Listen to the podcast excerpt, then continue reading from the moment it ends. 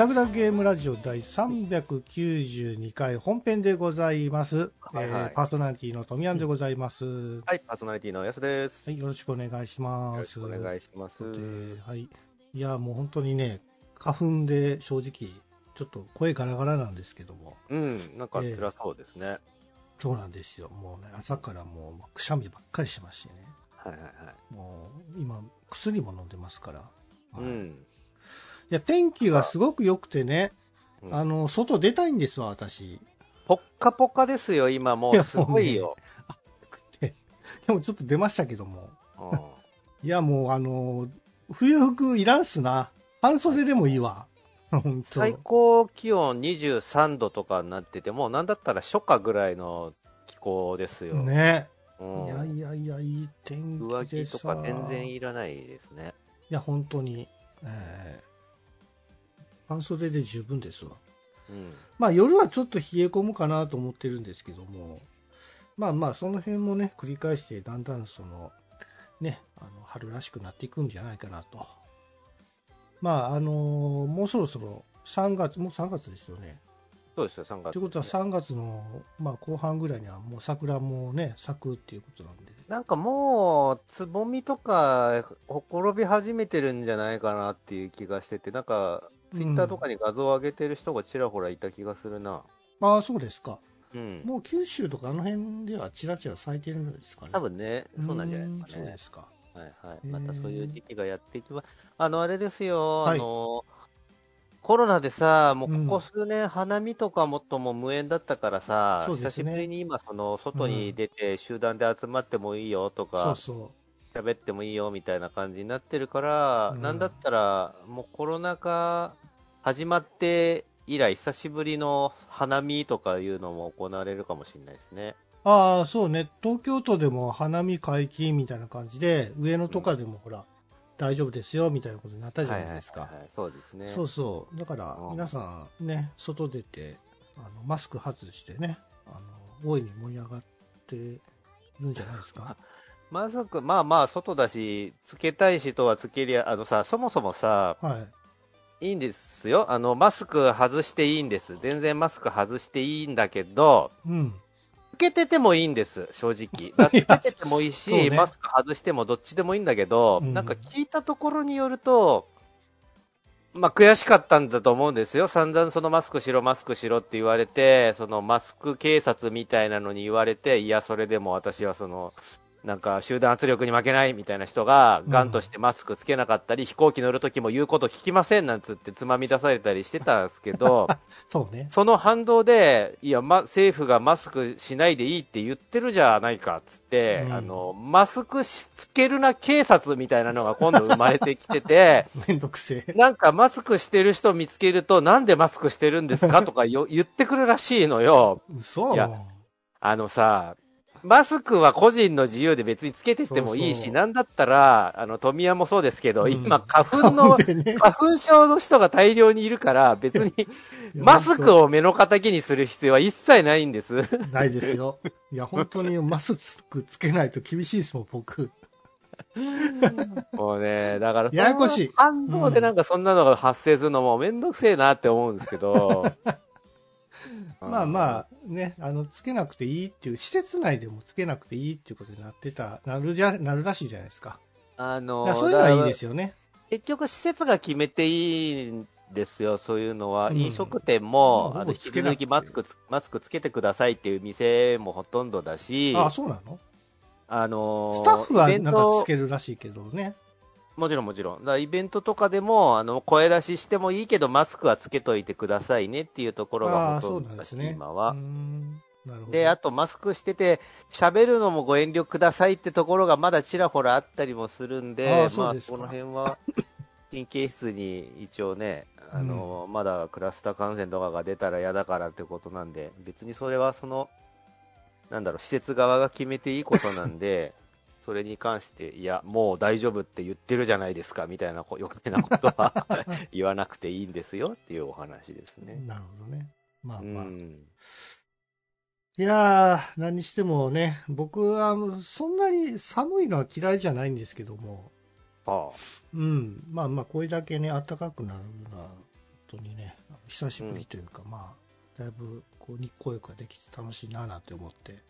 まあそうですよね、うん今収録してるの3月の11日ですけど、この1週間ぐらいじゃない？一気に暖かくなったの。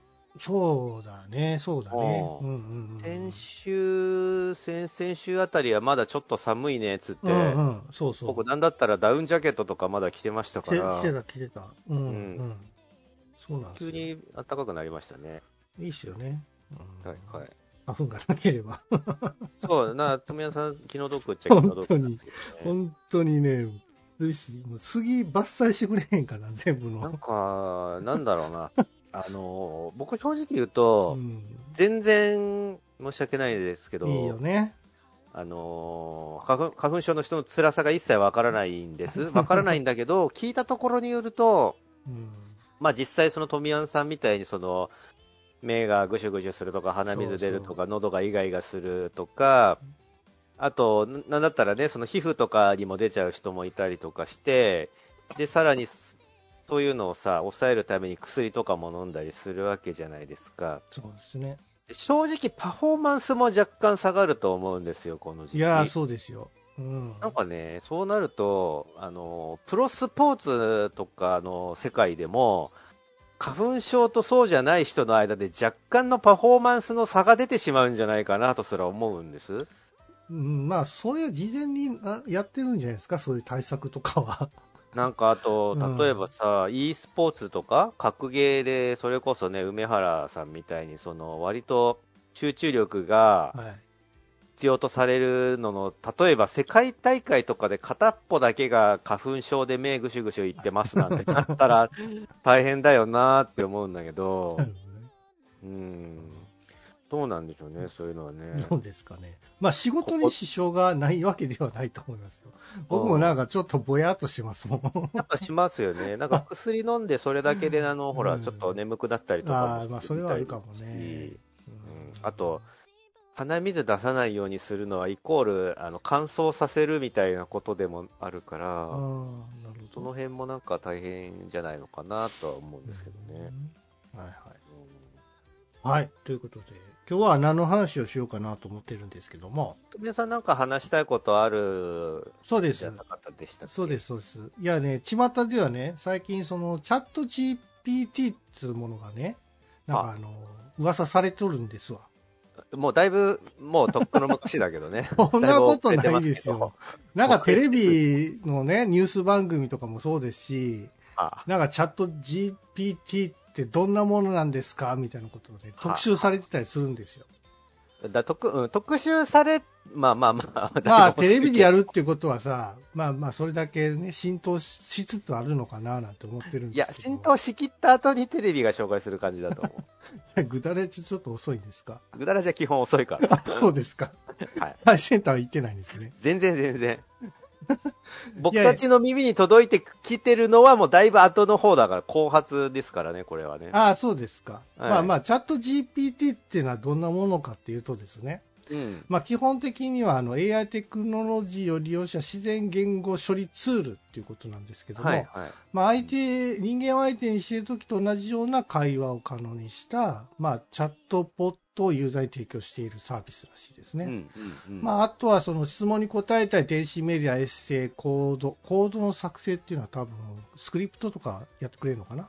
うん。まあ、そういういろんなことをね、まあ、あの、命令して、あの、それに答えてくれ、支援してくれたりすることが可能はいはいはいということで、うんまあ、現在では、まあ、研究日フィードバック収集して、えーしているために、えー無料で一般公開されているツールらしいです。はい。うんうんうん。まあ僕もね、そのチャット GPT ってどんなものかということで、はいあの、いろいろ質問とか投げかけたんですよ。うん。そしたらね、ものすごい流暢にね、あの、か回答してくれるという。はいはいはい。あれは素晴らしいですよ。うん普。通さ、あのー Google でこう検索したら、まあ検索の、まあ、どっかのサイトに飛ばすみたいなことはやるんやけども、それに対しての回答っていうのはやっぱりしてくれないじゃないですか。はいはいはい。で、OK、Google とか、あと、なんだっけ、Siri とかもね、基本的にそんなになんかこう、自分の、何質問したものに対して、あの、回答してくれるものってさ、なんかどっかの文脈の一部分の一節をなんか切り取って紹介するみたいな感じじゃないですか。まあそうだね。そうじゃなくて、チャット GPT はもちろんね、どっかのサイトとかに行って、まあ、いろんなあのデータベースを利用して、えー持ってくるんですけども、うん。その文脈っていうのはものすごくね、流暢にね、精査してくれて、いはいはいすごく読みやすい形にしてくれるんですよ。うん。だから AI って言っても AI ではないです。はっきり言って。うんまあまあまあ。ただ人間が理解しやすいように、ちゃんとその文脈を整理、精精査して整理してくれて、あの、伝えてくれるっていうサービスなんですよね。だ今 AI って言われてる AI なんてみんなそうじゃない。そうねお絵かき AI とかもさ、いろんなところから引っ張ってきて平均化したのを見せてくれてるわけだしさ、そうそうそうそ別に人工知能が考えて何かやってるわけではないじゃないですか。う。そうね。うんただそういうのを、なんかその、なんだろう、広い、その、ネット上に広がる広域のその知能みたいなのを漠然と AI って呼んでるだけであって、そうね。うん。なんか別に知能なわけではないですよね。全然違いますよ。うん。うんただそのね、やっぱりその、文脈が素晴らしいというか、うん。まあ多分オリジナルじゃないと思うんですよ。どっかから引っ張ってきてるとは思うんですけども、まあまあ。でもね、それは別にあの、権著作権的に引っかからない程度には作ってくれてるから。だから僕が、あの、ちょっとあの、歌作ってほしいと。歌詞を考えていく。はいはいはい。歌詞をね、あの、ちょっと作ってってチャット GPT に頼んだんですよ。うんそしたらね、ちゃんと、あの、それっぽい歌詞を、あの、提供してくれてるんですよ。えこれすごくないですか？ー、じゃあちょっとそれ紹介してみてくださいよ。このね、その、僕が昭和ロボットアニメソングのオリジナル歌詞を、あの、考えてくださいって言ったんですよ。うんうん。そしたら、タイトル、暴走ロボット。っていうタイトルにしてくれて、歌詞が、ダダダダ、走り出すロボット、ズババババ、敵を蹴散らす、燃える魂が無縁に燃える、勇気と力で未来を切り開く、つって。うん。第1番目、2番、3番ってこうやってちゃんと文章で。出してくれてるんですよね。うん。これすごくないですか？なんか、擬音とか、あの、水木一郎さんがね、それこそ歌ってたみたいな、ズバババとかダダダみたいなのはやっぱ入れてくれるんですね、昭和あ、それはね、僕がね、あの、擬音などを含んでくれって指定したんですよ。ああ、なるほどね。そうそうそう。だから、あのよりね、その詳しくね、やるには、やっぱりあの、付け足さないといけないんですよ。質問事項を。うん、うん。そうそうそうそう。だから、まあ、あの、簡単にペロッと言ってくれたりもするんですけども、ちょっと違うなと思ったら自分で、あの、質問をもうちょっと分かりやすく、あの、チャット GPT に教えてあげないといけないらしい。だってさ、あの、それを入れる前の一個前のやつ若干ふわっとしてますもんね、ロボット戦士って。そうそうそうそう。そうね。だから、それは気に入らんって言ったらまた新しい、あの、回答を教えてくれたりするんですよ。うん。目を閉じたら、遥かな宇宙に僕らが生きる場所は 小さな星の上。そこには未来が待ってる。戦う覚悟を持って立ち向かう。なんかふわっとした感じの。そうね。あの、どっかから引っ張ってるのはわかるんやけど、はもうちょっとね、別というか、もうちょっとなんかこう、文章に、なんか、ななんていうんですかね。あの、読み応えのある文章にしてほしいなって思うんですよね。あ、うん。ちょっとね、そこがいまいちなんですよね。そう。淡白というかね。まあでも、こんな感じのフレーズ確かに割と多くて、まああの、にあの、に日本のそのポップスみたいなのにも割と多いんだけど、なんか、うん。うん。あの、明日への扉開けてとか、未来へ羽ばたけみたいなのって割とよく定番でそうね使われたりはしますよね。そうね。そうそうそううんそう。まあ多分この辺で定番だなって言われてるところを引っ張ってきてんでしょうね。うん。うん。まあまあまあまあ、いいんじゃないでしょうかね。そうそうそう。で、この、あなた、チャット GPT ってどういうことなのかっていうのをチャット GPT にあの答えてほしいって言ったんですよ。はあ、すごいね、哲学ですね。そう、それをね、ちょっと今から流してあげますね。はい。どこに？ツイッターに？あ、ツイッターじゃねえや。LINE に？えっとね、はい。私はチャット GPT と言います私は人工知能の一種で、たくさんの情報を学習して、人々が質問したり話したりするのを手伝うことができます。例えばあなたが何かわからないことがあったり、質問したいことがあったりしたら、私に話しかけて聞いてみてください。私は、あなたの質問にできるだけわかりやすく答えるように努めます。私は大人の方たちが使うことが多いですが、小学3年生の方でも、気軽に利用していただけます。何かわからないことがあったら、いつでもお話ししてくださいね。ということなんですよ。全然聞こえてなかったよ。あ、ごめんごめん。やすさんには聞こえてなかった？うん。あ、そっかそっか。うん。あの、僕今流したんですよ。チャットあ GPT の、あの、質問文を、ああ、音声合成、かな？全然聞こえてなかったんで、じゃあここに入れといて。そうですか。俺は聞けないけど、あ、そうですか。あ、そうです。なんかよくわかんないけど、なんか答えてくれたんですね、じゃあね。うん。はい。そうそうそう。う んそっか、やすさんにも聞こえるようにしとかないといけないよね。うん。これはね、難しいです。はちょっと、その辺はまた考えますわ。いいよ、後で、後で合成しといてください。あ、わりかりました。はい。俺は聞けないけど。はいうん。はいはい。やすさんはこれ、チャット GPT って使ってはいないんですよね？なんか、文章媒体で何かやりたいってちょっと思えなかったんで、ああ、なるほど。なんかね、あのララノベでそれっぽいのか書いたりもできるらしいんだけど、その富谷がやった歌詞とかもそうだし、ああ、はいはい。なんかその文章で面白いことがなんか考えつかなかったんで、まだ手出してないんですけど、ああ、別になん、そういうなんか創作的なものを考える必要っていうか、やる必要もなくて、単純におしゃべりするだけでも楽しいですよ。普通に。あー例えば？だからチャット GPT さん、あなたの好きな食べ物とか、なんか普通にあの、この人が人間として例えて、いろいろ質問してあげてもいいじゃないですか。だから、あなたが、えっ、と、なんか、あの、メイド喫茶で働いてる、あの、女の子で、うん、ちょっとあの、闇抱えてる人の手で、あの、はい僕と話してくださいっていう感じでやっていけばいいんですよ。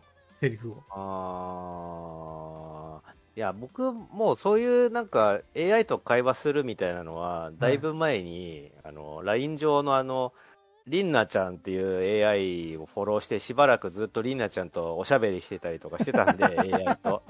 もうやっちゃったんですよね、そういうの、AI と面白い会話みたいなのは。あ、そうなんですか。う。うんじゃあ最後に語尾にニャンをつけてくださいみたいなこともちゃんとやってくれるんですよ。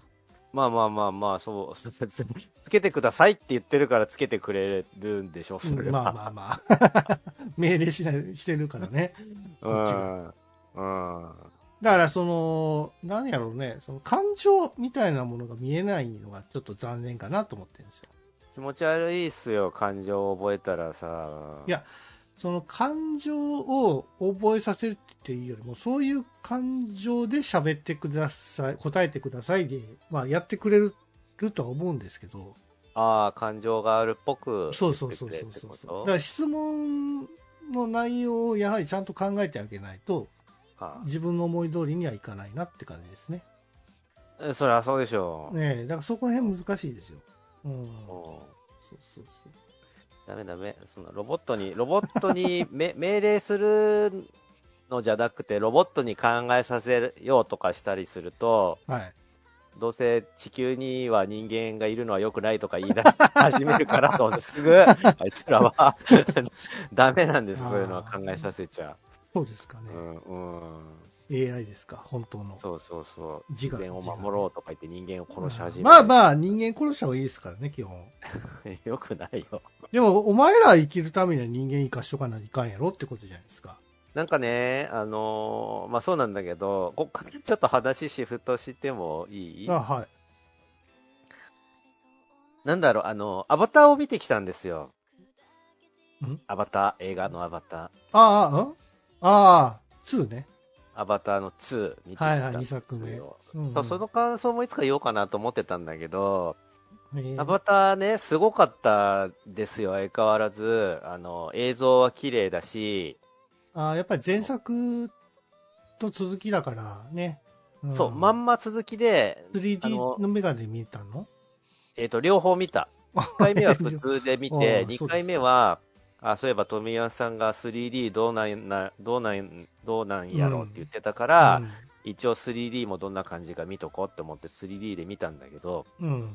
正直言うと、正直言うと、うん。今回の 3D はそんなに驚きねえなって思ってて、これは僕がその、一作目のアバターを見たときにう、ん。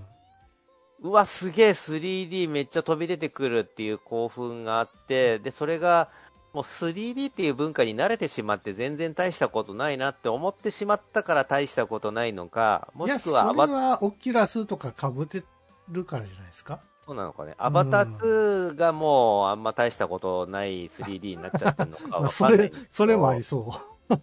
正直、別に 3D じゃなくてもよかったなって俺は思ってるんです。あの、メガネをつけるタイプの 3D 映画じゃなくてもよ別によかったわってちょっと見終わって思ったんです。まあはい面白いから、い映画自体が。はい。そあの、進化、アバターの映画の進化はその飛び出てくるとかじゃなくて、どっちかっていうとその緻密なね、あの、あの、惑星パンドラっていう惑星の世界観作りの緻密さとか美しさ、映像の綺麗さみたいなのがメインだから、うん別に飛び出てくる来ないはそう別にいいやって思ったんです、僕は。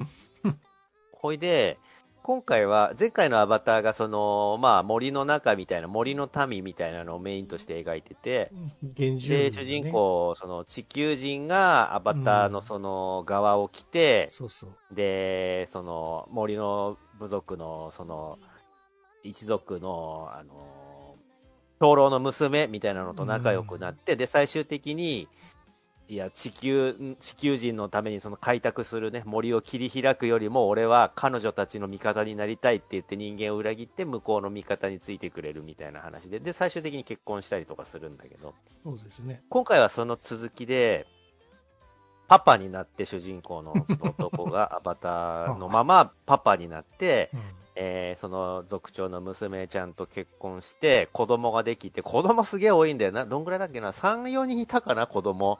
うんで、3、4人子供作って、で、まあ、その部族を支えて暮らしていましたなんだけど、まあ、ひょんなことから部族を出なくちゃいけなくなって、うん。で、行き着いた先が今度は森の種族じゃなくて、海の民っていう、海で生活してる、ああいう人たち、青い人たちの仲間に入るんですよ、今度。で、その海の描き方がやっぱり綺麗で、で、森じゃなくても海は海でやっぱりあのね、アバターの青い人たちがはた、えー住んでいて、暮らしをしていて、で、海だから、そのやっぱ魚を取ったりとか、あとなんかイルカみたいななんか魚に乗って、あ乗って、そのなんか漁をしたりとか遠くまで、その上に乗った、動物に乗ったまま遠くまで行ったりとかして、で、漁をしたりとかしているシーンとかあるんだけど、うん。なんかね、あの、世界観の描き方は綺麗なんだけど、なんだかその、いいよ、全然いいんですけど、作る人の自由なんですけど、捕鯨は良くないよ、みたいなメッセージがほんのり入ってって、クジラ。で、そう、なぜなら、優しい生き物だからです、みたいな描き方をされてて、クジラを殺すのはかわいそうなことなんです、みいやいやいやたいなメッセージが込められている別にんです。クジラじゃないんでしょ。だってク、ジラじゃないよ。クジラじゃないけど、どう見たってそういう描き方なんだもん。おいで、まあ、そうよね。アメリカ人はクジラね、可愛いって思ってるから、だって、あの、ほら、映画、えっと違うわ、アニメにもなってるしさ、その、知恵を持ったクジラが仲良くしてくれるみたいなのを見て育ってるから。クジラとかイルカ殺すのかわいそうってなっちゃってるんですよ。だからしょうがないけど、うんまあね、日本人としてはクジラ食べたりとかしてるから、あ捕鯨禁止っていうメッセージを込めてきたな、この異世界の映画でって俺は思ったんだけど、まあ、いいんじゃないですか？それぐら。ないんかね、あの、所詮アメリカ、あ、所詮って言っちゃダメだ、あその、アメリカが作るとやっぱこうなるんだなって思ったのが、綺麗なんだよ。海の描き方とか、せ世界観とかね。あの、架空の魚みたいなのいっぱい作ってて、あー確かに綺麗ですね、造形美とか、すごいねって思ったんですよ。そこの部分は正直、さすがだわ、その異世界の描き方ってね、はい。そのトラックに引かれて異世界に飛ばされましたと。で、日本語が通じてね、はい。しかも RPG の中の世界みたいで、パラメーターみたいなのが調べたらすぐ出てくるし、スライムは出てくるし、みたいな、どっかで見たような感じじゃなくて、ちゃんと一からオリジナルの動物なり世界観なりを構築してて、現地民族のその青い人たちのね、海の民の生活とかもきっちり、あこうやって暮らしてるんだね、こういう家で暮ら住んでるんだねとか、こういう道具で狩りをしてんだねみたいなのをきっちり設定してきてる。そこは正直すごいんだけど、うん。なんかその、前作アバターのね、一族、その主人公たちの一家が、あのーまあ、森を追われて脱出して、そこの海にたどり着いて、うん。訳あって逃げてきて、仲良くしてくれ、みたいな感じで、一応その、海の民に受け入れられて、で、分かった、事情は分かったから、その、海の民のね、族長が、お前たちを仲間として受け入れようっつって心広く受け入れてくれるんだけど、なんかその、チャラいね、チャラい海の民みたいなやつが、はい。その、主人公の息子たちの、その、男の子とかをちょいいじめたりするんです。その、新入りをいじめる感じが完全にそのアメリカのよくある高校の転校生とかをいじる感じみたいなのの、まんまのその感じなのは、お前、新顔の、お前、お前あれだな、なんか、ちょっと体がひょろいな、みたいなことをからかってきたりとか、その娘ちゃんにちょっかいを出したりとかするんですよ。その主人公の 娘ちゃん、可愛い子ちゃんにちょっとちょっかいを出す若い海の民みたいなのがいたりして、そういうのがもうね、なんかアメリカの学校映画みたいなノリなのアバターってさ、その惑星パンドラっていう人間がよく知らない未知の惑星なのに、ノリがアメリカのさ、学園ものみたいな感じで作っちゃってるんですよ。で、喧嘩したりするの若い者同士で、まあこの野郎っつって。まあなんかね、あの、お、お前らそれをワールドワイドだと思ってんのかってちょっと思っちゃって、ノリが。ほいで、海の民にね、可愛い子ちゃんがいるんですよ。ティーンエイジャーの可愛い子ちゃんみたいなのがいて、この可愛い子ちゃんがね、あの、えーと、海の民の中では超絶可愛い子ちゃん。えーと、はい10代でめちゃめちゃ可愛くて、その可愛い子ちゃんが、海からね、髪をかき上げながらスローモーションでザバーって上がってきたところに、その主人公のね、息子ちゃんのティーンエイジャーが目を奪われてドキッとしちゃって、あの、仲、ちょっとでも仲良くなりたくて、あ、はい、はいって声をかけるみたいなシーンとかも、それアメリカのなんか学園ドラマでよく見るノリなんですけど、って思って。なんか、そういうよくある若者同士の交流みたいなノリをアバターで描いちゃってて、うん。なんかその肌の色を青くして、ちょっと姿形変えただけのノリになっちゃってますけどね、まあっ思って。テーマがボケてるからじゃないですか？一貫して。もともと、あれ、アバターってスピルバーグの作品？あ、えっ、と、スピルバーグじゃなくて、あの人ですね。ああ、名前忘れちゃった。有名な人。まあ 有名な人。ルーカス？違うよな。ルーカ、え、ルーカス、そうそうそうそうそう、そうです、そうです。あそうなんだ本当？ルーカスだっけ？えスター・ウォーズ作った人やで、ルーカス。ルーカスだっけ？俺、スピルバーグやとずっと思ってた。違うんだ。ジェームズ・キャメロン。ああ、ジェームズ・キャメロン監あ督ですね。あ、はいはいキャメロンですよ。はいはい。キャメロンなんですよ。タイタニックとか、あれだ、ターミネーターの人だ。そうそうそうそう。で、綺麗なんですよ。世界観の構築はさすがだし、あの、戦闘シーンとかすごいし、あの、例によってあの、また地球のね、あの、よからぬ連中が超科学技術を持って押し寄せてくるのを、その大した武器も持ってない、原住民たちが力を合わせて撃退するみたいな、また、一作目のちょっと繰り返しみたいなノリではあるんです。飽きるやろ、それ。面白いよ。正直面白いし、戦闘シーンとかめっちゃかっこいいし、面白いんだけど、ねえ、そう。なんか、ノリが、その、未知の惑星のドキドキみたいなのを感じた一作目のドキドキがないなーってちょっと思って。あれ、僕、ちょっと最後の方、うろ覚えだったんですけど、はい、はい、はい、はい。あの筋、主人公はさ、その、マシンみたいなポットに入って、そのそうですそうです意識をそうです、そうです。原住民と同同化するというか、そうそうそうそう、ねそうだよ。それで操ってたわけじゃないですか。うん、うん。あのそうそうそう後、どうなったの？あの後ね、あの、アバター2見に行くんだったら絶対アバター1を見て予習していった方がいいと思うんだけど、うん。僕ね、最初その、僕も記憶ちょっとおぼろげになってて、見を、見、見返したんですよ、一作目を。ああ、そうなんですね。そうそうそうそう。で、えー一作目の最後で、まあうん実は主人公のそのね、元地球の軍人で、うん足を怪我しちゃって戦えなくなって、その厄介者扱いされてたけど、アバターっていう側を着たら、もう自由自在に動き回れるから、これで現役復帰したいんだ俺は、みたいな感じでね。で、その功績を立てたら地球に帰って地球の軍人としてその足の治療とかしてもらえるみたいな約束のもと、あその惑星パンドラに来てたんだけど、まあその現地の民族と仲良くなることで、えーそっちに情が移っちゃって結局そっちの味方をしちゃうみたいなおま流れさで。最後はそうやけど、でね、結局、うん。結局、どこまで行っても、その、眠ってる自分のボディがあると、それが弱点になっちゃうんですよ。そうですよでそれを狙われて、なんだったらその、惑星パンドラは地球と違うから、その酸素カプセルみたいなのを取られただけでもう呼吸できなくて死んじゃうんですよ、その元のボディが。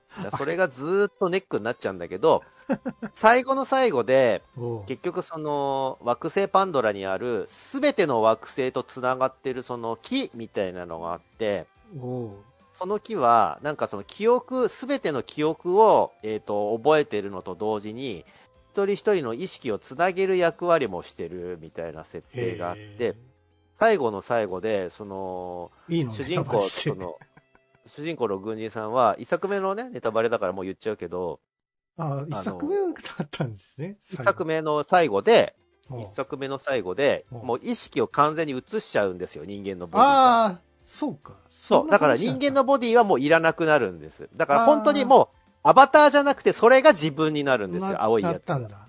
そうそそうか、そうか。う。だからもう今は、2作目の方では、ちゃんとその、惑星パンドラの住人として、あのーこれはもうここがこ故郷だって言って生活してるんだけど、僕、あの意識のシンクロと、なんか、そのギャップがすごい楽しかったんですけどね。うん。あれ、もうちょっと続けてほしかったんですけど。あのギミックが確かに面白くて、なんだったら、あの、うん眠りに落ちたら、あのーアバターで眠りに落ちたら人間のボディに戻って、で人間のボディで飯食ったらまた帰ってきてみたいな、そのねやりとりが、うんギミックがアバターっていうものの割と面白さだったうん、し。タイトルのアバターになってたんだけど、うん今回ただの青い人になっちゃってるから、そういうギミックはない。いや、もうアバターじゃねえじゃん。その後や、その後。アバター、アバターじゃないし、しかもなんだったら、あのー今回は、もう多分設定で明らかになってると思うんだけど、敵も前回のつながりなんですよ。え、敵って人間側の？前回出てきた敵がわまた出てくるんですよ。ああ、あの、シガニウィマンので人たち。で、それも、あの、アバターになっちゃってるんですよ。は？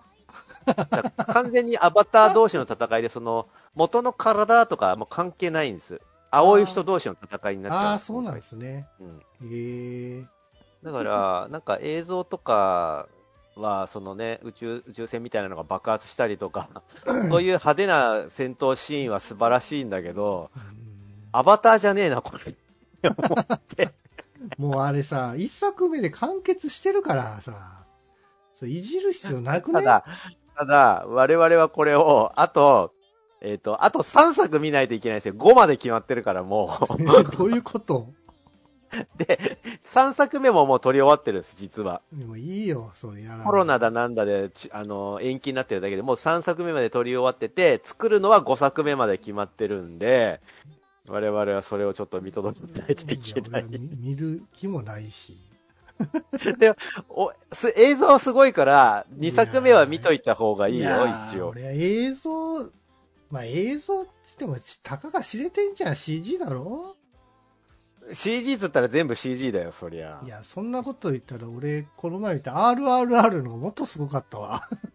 あれは別あれはに、確かに CG は虎とか使ってるけどやな。トラ、CG のトラはあんま大したことなかったよ。なかったけど RRR はちょっとなんか、ちょっと可愛い虎になってでも結構人間いっぱい使ってたぞ。構、ううん。ん。あのー、頑張ってたと思いあれます。よ。もうあのなんかこうじなんかなんかね生身で頑張るみたいなやつの撮影好きですわ僕。そう、あのー主人公二人がさ、あの橋をさ、ね。橋の向こう側とこっち側でロープ一本でブーン、ブーンって来て、行ったり来たりさ、あの、行ったり来たりしながらなんか布を渡したりとか、ロープを渡したりとかして、助け合いながら一人の子供を助けるみたいなあのアクションとか、かっこいいよね。それ、それいると思ったもん、あれ。なんか、と思って。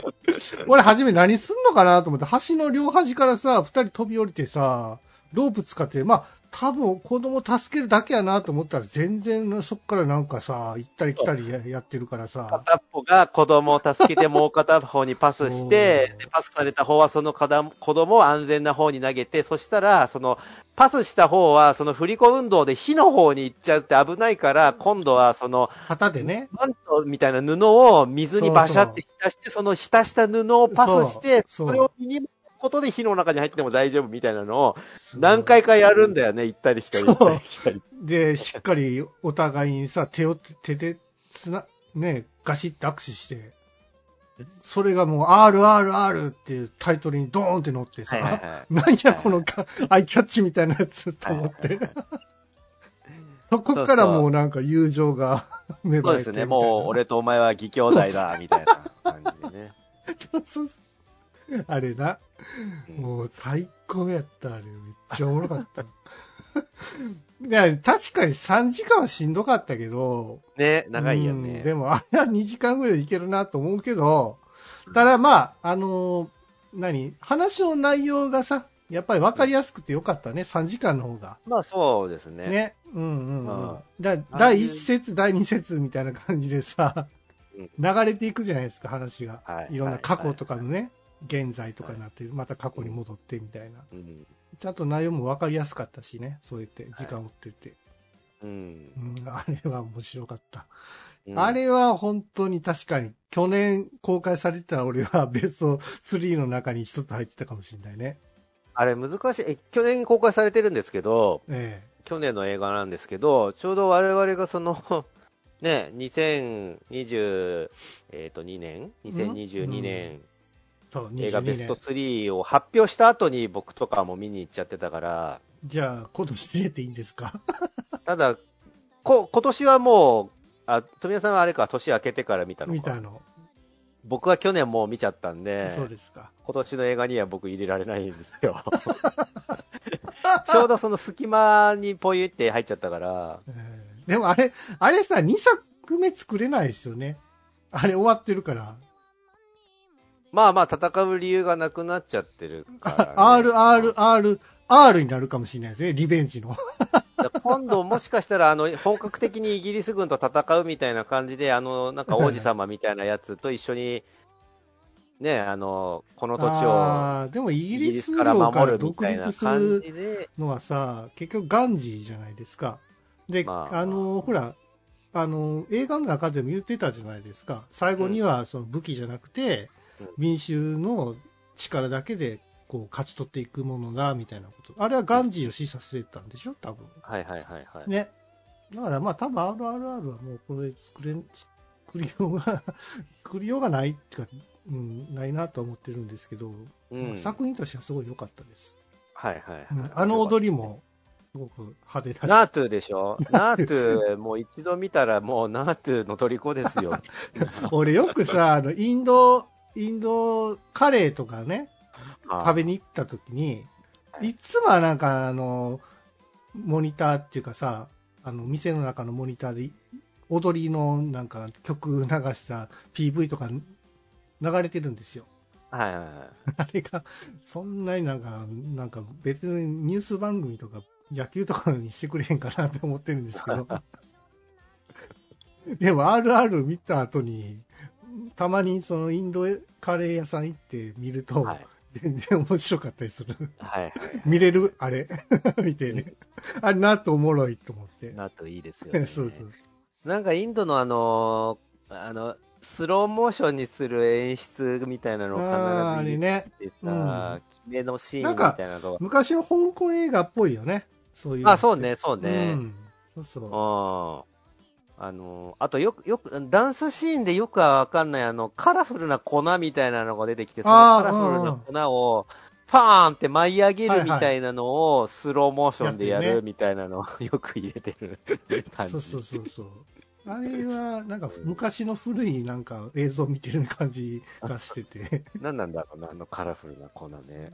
うんまあ格闘もそういうね、面白まあ面白いですよね、やっぱり、ね。僕はマッハっていうね、あの、映画あるんですけど、はい。あれにちょっと似てたなぁなんて思うんですよね。まあまあ、タイのね、映画ですけどね。うんあれもすごいアクション映画、すごかった。うんうんうん。まさか、肩車、俺初めさ、肩車でなんか攻撃って言ってたから、あの、グダラジの方でね、やすさんが、何のことかよくわからなかったんですけど、うん見てわかりましたよ。めちゃくちゃすげえと思って。肩車した方が強えっていう。ありえへんと思って。っていうか、この二人でどんだけの、なんか、攻撃力あるんやと思そうですあの二人だけでも全部倒せるぐらいのね、戦闘力。何個手段あんねん、こいつらの力ってって思いますよね。バイクぶん投げ、ぶん投げてますからね。はい。もうなんだったら、あの、逃げなくてもいいんじゃないかなって、そうそう。あの戦いは倒せるんじゃないかなって思うぐらいのね、感じで、したなんか薬みたいなのさ、スリスリするだけで治るんでしょ？そうそうそう。何やそれって思って。うん。いやいや、あの辺なんか、なんか、いなんか、なんていうんですかね、漫画っぽいっていうんですか、うん。なんかワンピースっぽいところもあるかなって。あの、例えば冒頭のね、うん。1対100みたいな戦いとかも、いや、あ無理でしょとか思うけど、ね。そうそうそう。確かに。なんかあのー僕その3時間も、な、3時間っていう長さでね、え。ここはさすがにいらないかったんじゃないですかねって思ったのが、あの、一応あのさ、モサモサの方がえさ、はあのー荒くれ者の方のね、主人い。公がさ、村の子供をさらわれて、金持ちのイギリス野郎にさらわれて、それを助けるたびに乗り込んでいくみたいな感じで、そうそう。で、あの、それ、最初敵同士っていうのが分かっちゃうみたいなくだりがあるじゃないですか。仲いい義兄弟のその、ちょっとパリッとした方のうんうん。やつと、で、だけど、その最後、いえっ、と、子供を連れ出して、その、無才方が脱出しようとしたときに、うんえー一応手を貸してくれるんだけど、それを、えっ、と、こいつは敵だって思っちゃってるからぶん殴っちゃうみたいなシーンがあって。ありましたね。うん。あのシーンでさ、なんかあの、車かなんかから、その、すっ転げた拍子に、あの、尖った木うんうんのなんか枝かなんかに刺さっちゃうみたいなシーンがあって、ありましたね。あつあのくだりさ、スローモーションで枝に刺さって血とかがボタボタ出てさ、で、その後で、でもそれに気づかないまま、もう片っぽの主人公は、はい。こいつを敵だと思っちゃってるからそのまま逃げちゃうと。で、そはの、ボロボロの方は、その、もう、で、で最後、その、追いかけてくる敵を押しとどめて自分が犠牲になるみたいなシーンで終わるんですけど、あそこはもう完全に、死ぬくだりなんですいよ。俺もね、死ぬとは思ってましたよ。枝刺さるみたいなそうのとかって、そうそう。うん完死全ぬ、死ぬ演出なんです、完全に。もうフラグじゃんかと思ってて。あれは、あそこで片っぽが死んじゃって、もう片っぽが、それを後から知って、あーあいつ実はいいやつだったんだってなって、怒りに燃えて復讐みたいなのシーンなのに、うん。お前生きとんのかいってなるじゃん、あそこ。あれ確かにね。うん。あのシーンはいらんかったな。あのこってりさ、怪我して枝に刺さった血が出てるところとかを見せて、スローモーションで見せるとことかは、うんいや、それは死ぬ演出だからいらんのよってよ。でさ、あとその、将軍様さ、強いのか弱いのかよくわからんかったじゃないですか。はい、はい。あ、なんかやばいと思って、なんか車をちょっと急ブレーキかけろみたいなこと言ってたじゃないですか。うん、うん。で、なんかジャンプして、なんか、なんか、銃撃ってたりしま してなかった。はいはいはいはいはい。こいつ、ラスボス感めっちゃあると思ったんやけど、最後の方なんかめっちゃ弱いんですけどっていう。どういうことやねんと思って。うん最後もうなんかそうラ、ラスボスとなんかすごい戦いを繰り広げるのかなと思ってたんやけど、はいはい。あっさり終わってもって、うん。なんやそれと思ってね。うん、そこもちょっと脚本、なんとかしてほしかったな。まあまあ、なんか、あの、む向こうのエンタメってああいうことなんでしょうね、きっとね。まあまあね。その漫画っぽい部分も含めてさ、そうね。ううんん、エンターテインメントってああいうことなんですよ。で、まあほら、あの、スタッフロールはさ、あの、ダンスシーン見る、見る、見るからさ、はいはいはいはい、楽しいです そうそうそう。ね。スタッフロールだけ見る映画ばっかりじゃないですか。今今も昔もそうですけど。うん。うんあれ横になんか、ジャッキー・チェーンの NG 集みたいな感じでさ、あはいの、ね、ダンスで見れるからいいなぁなんて思ったりするんですけどね。うん。うん。いやいや、インド映画バカにしてたらあかんな。うん。面白いっすよ面白いな。またあの、毎回そのダンスシーン、割と、インドって言ったらもうダンスみたいなのがあってさ、必ずどの映画にもダンスシーンが割と採用されてるんだけど、あの、お邪魔女ドレミね、はいあの、のオープニング、あの、ドッキリドッキリどんどん、不思議な力側、いたらどうしよう、どうする？あの、オープニングのはいはい。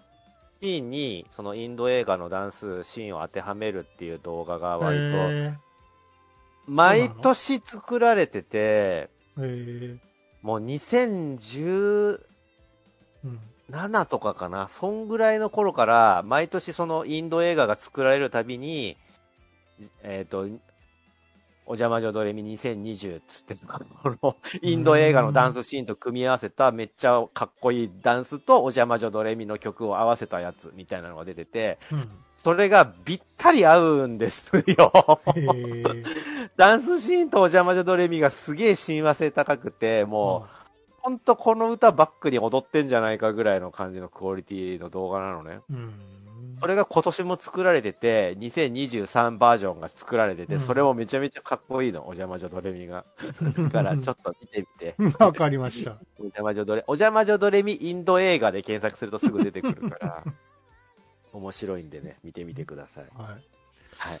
はい。ということで、えー、今日は何の話してましたっけ？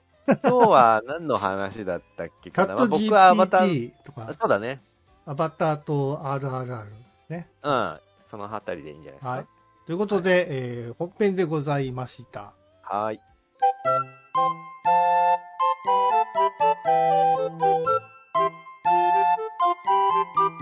グダグダゲームラジオ